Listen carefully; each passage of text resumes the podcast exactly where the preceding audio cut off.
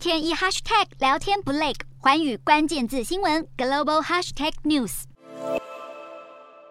满载的运粮船只停靠在港边，随时准备扬帆起航，前往土耳其的港口。乌俄达成谷物出口协议后，已有十艘运粮船陆续出航。不过，行驶的过程中仍然危机重重，随时都有被攻击的风险。就连从外地开往乌克兰的空船也不例外。乌俄战争爆发后，身为世界粮仓的乌克兰一度被断绝谷物输出。世界粮食计划署表示，已经有四千七百万人因此陷入严重饥荒。所幸在土耳其和联合国的牵线之下，乌俄双方终于在七月达成运粮协议，允许乌克兰境内的港口重启输出。谷物，而协议将由设于土耳其伊斯坦堡的联合协调中心进行监督。许多保险业者和船运公司因而积极寻求航程安全保证。根据路透社取得的相关文件内容指出，运粮协议载明了航经人道走廊的运粮船只都有一个十海里的缓冲区作为保护，以确保不会受到任何攻击。同时，任何军舰、飞行器或无人机也都不会靠近通过人道走廊的船只，以防止意外事故发生。各方人士现在期盼的是，乌俄双方都能遵守这份运粮协议，让救命的粮食能够顺利运往全球。